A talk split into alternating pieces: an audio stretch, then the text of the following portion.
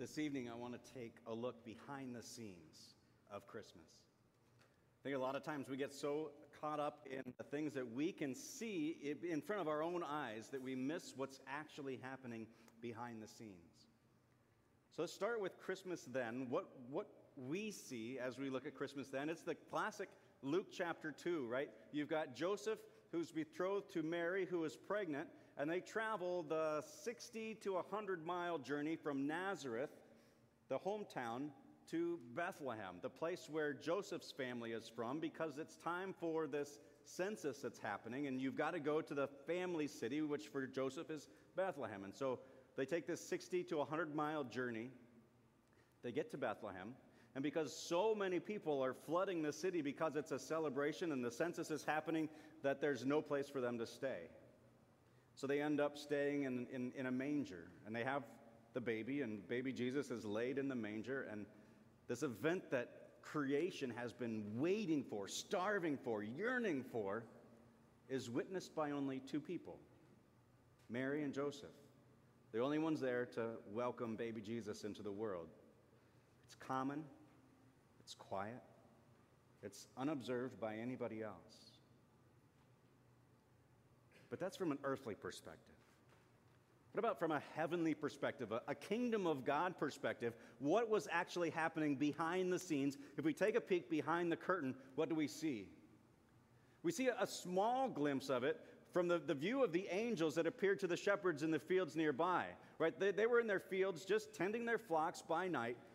And one angel, out of nowhere, appears, think of it, total darkness, and then this huge, enormous floodlight shines down on the shepherds, and this angel announces, "Fear not, for behold, I bring you good news of great joy that will be for all people. For unto you this born is day a Savior, who is Christ the Lord." And as soon as that angel makes his announcement, he's, he's joined by this army of angels. All of the heavenly hosts surround this angel, and they join in song. And they sing, "Glory to God in the highest, and on earth, peace on goodwill on whom his favor rests."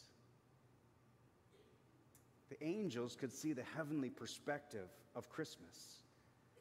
In this moment, the angels themselves had more anticipation, more excitement than all of Israel put together. They were just waiting, waiting for the moment, knowing that it was soon. Just that building anticipation, the plan that God had promised from Genesis chapter three was about to unfold. They were boiling over with excitement, and God said, "Now's the time. Go tell the shepherds." And they just radiate God's glory and God's joy all on that field that night. We know that the shepherds were so overwhelmed that they had to go see the sight that they had been told, and they see the baby just as they were told that they would find him. And in joy, they go out and they tell everybody that they see.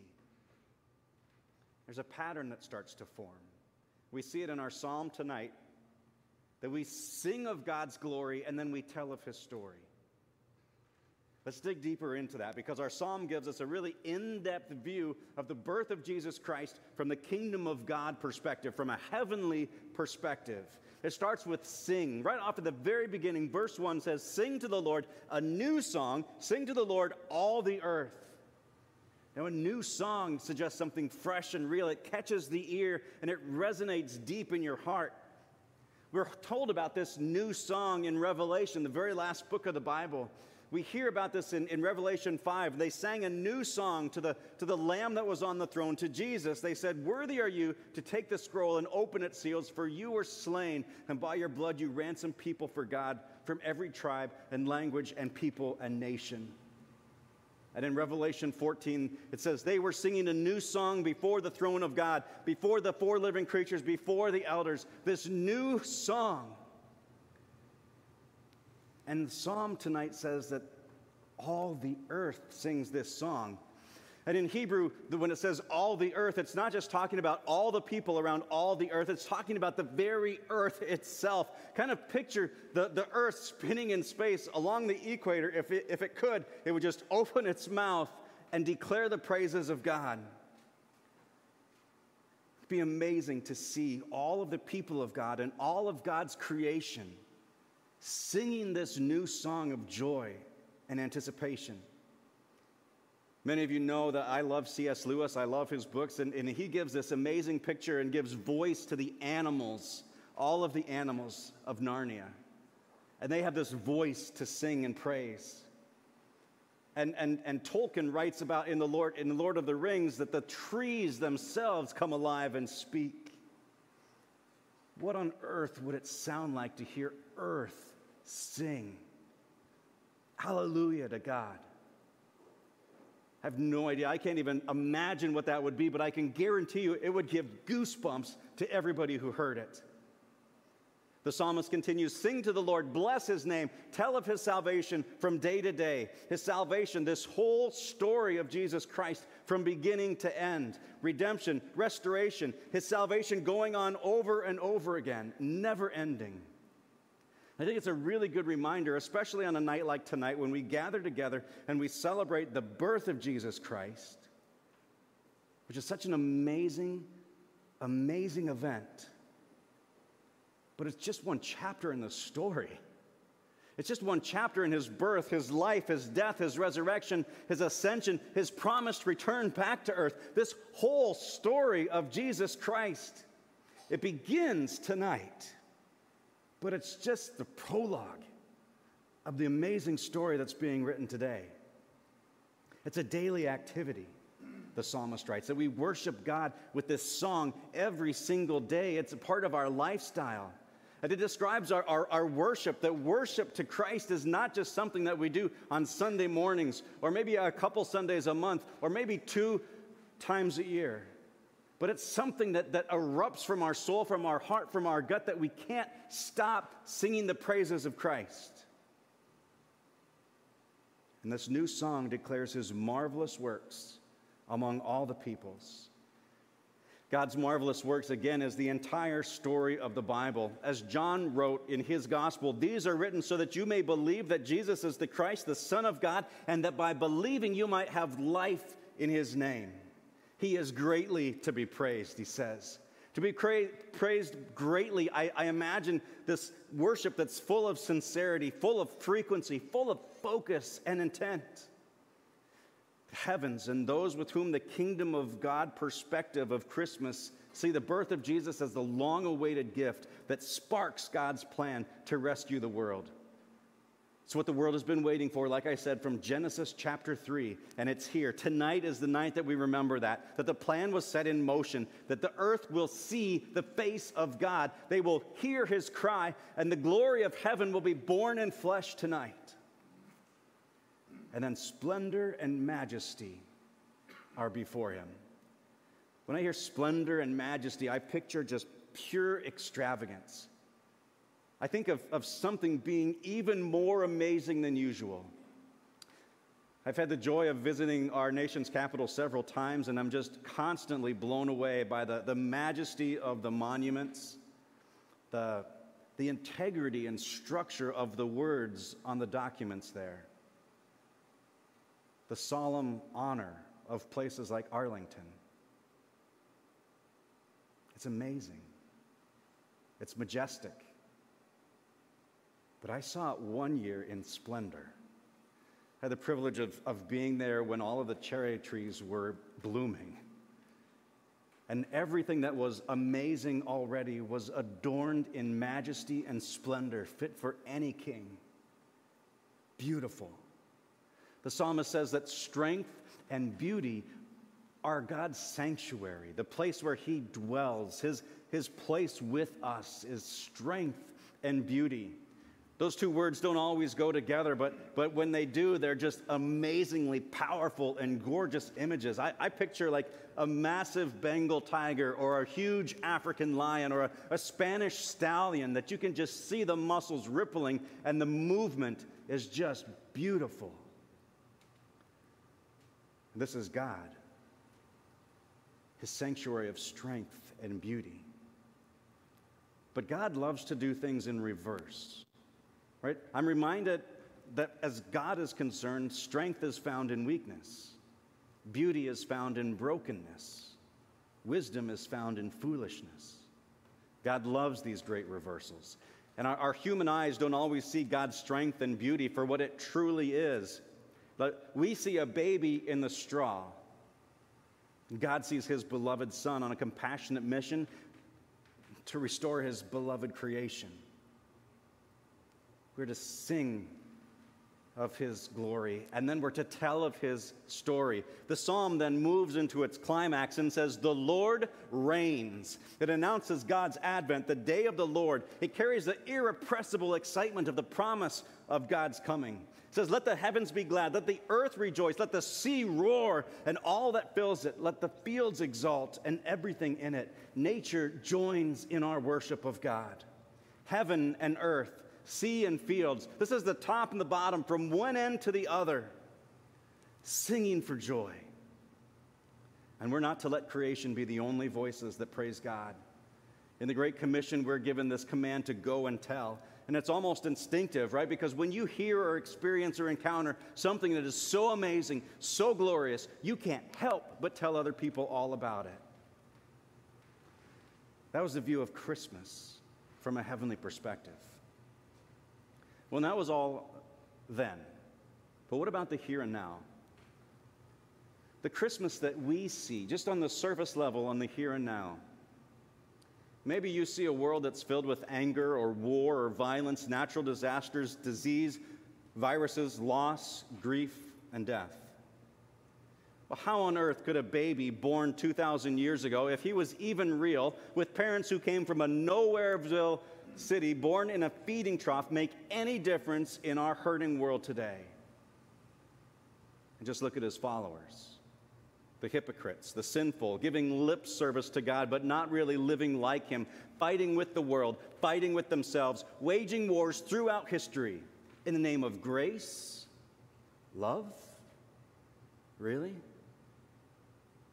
Or maybe we see a consumer Christmas, with shopping malls, porches filled with Amazon boxes, advertisements with new cars with big red bows. Buy, buy, buy. Some people have the love language of gifts, the giving and getting, but that can get really expensive. But I can promise you the cost is more than in just dollars. With all the advertising, buying, getting, not getting the right thing or in the wrong size or not the right color, the heavenly view of Christmas can get lost.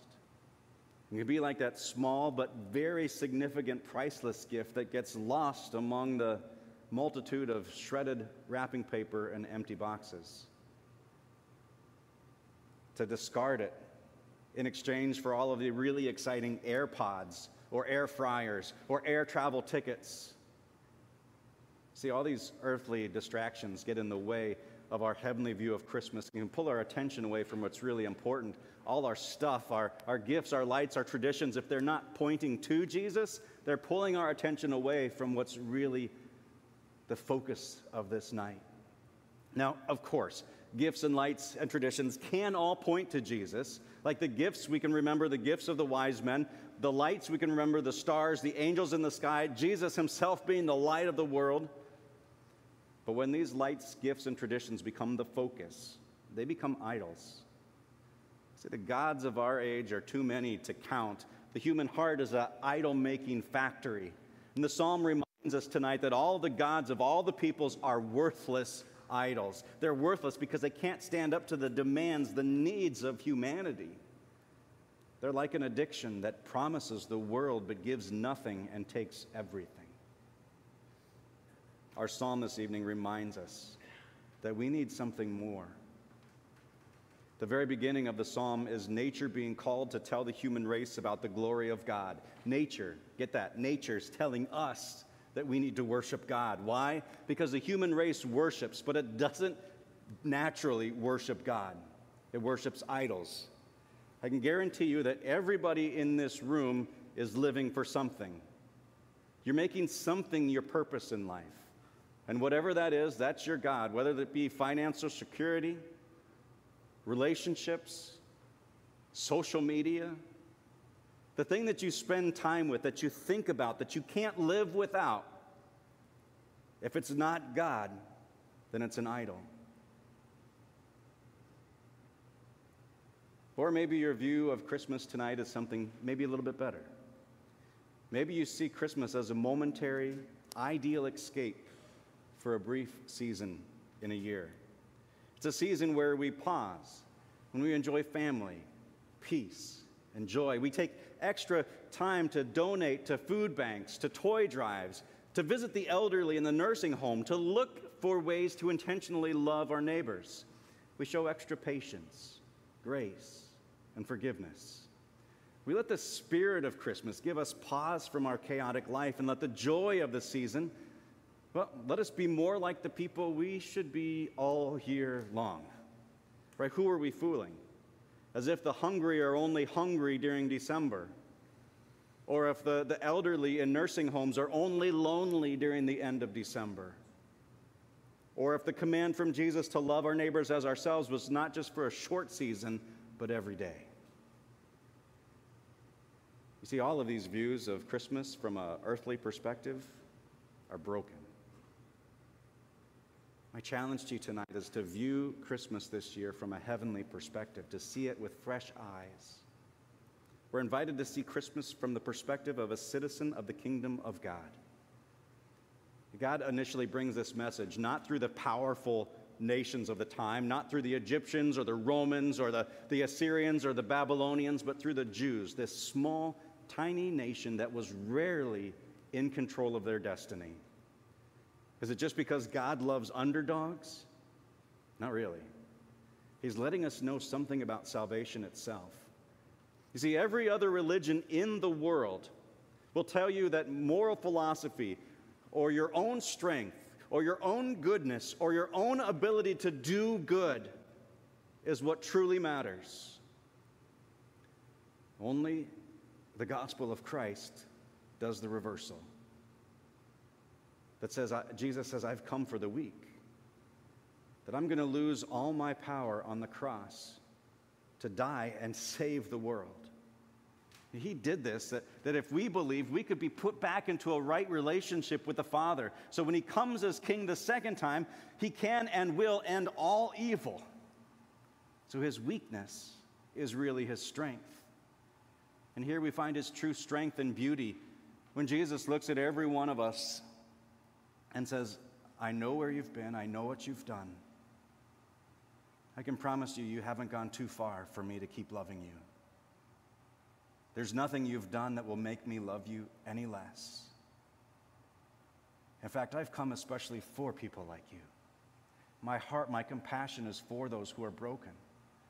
I didn't come for the righteous. They don't need me. I came for the hurting, for the broken, for the lost, for the lonely, for the guilty, for the shameful. I came for you. You see, if you repent and you come back to Jesus, not only will God accept you, love you, and work in your life, he delights in working through people like you. He's been doing it all throughout the world's history. See, if we take the, the approach of viewing Jesus' birth from a heavenly perspective, then there's far more going on than what meets the eye. If we look behind the scenes, we see what God is at work doing in our own lives, that heaven rejoices over the sinner who repents, that glory is given to God whenever anyone sees the bigger picture of the birth, life, death, resurrection, ascension, and promised return of Jesus, that our King is here now and is coming again, that my current struggles, trials, difficulties are just on the surface. They're just temporary. They won't last forever. The splendor, majesty, strength, and beauty of God is eternal. The grandeur of royalty to the infinite degree. The announcement to the world, my King reigns. And the whole creation joins this song, heaven, earth, sea, fields, everything in it. The excitement of, of this idea of encountering someone so great, so powerful. The joy is contagious and it can't be contained. And it really means to sing it out. That we sing of his glory. This idea of singing isn't just metaphorical, but when you sing about something, you're thinking about it, you're feeling it, your mind, your body, your soul are all connected and united in that act. As we sing our final songs tonight, I want you to know that, to belt it out. Even if you can't sing well at all, I don't care. We'll turn the volume up on the band so we don't hear you. But sing. There's something majestic that happens when you sing. Saint Augustine had this view that, that, that there's something unexplainable, that when you sing, something happens inside you. Saint Augustine said, I perceive that our minds are more devoutly and earnestly elevated into a flame by the holy words themselves when they are sung than when they are not. The words become a part of you.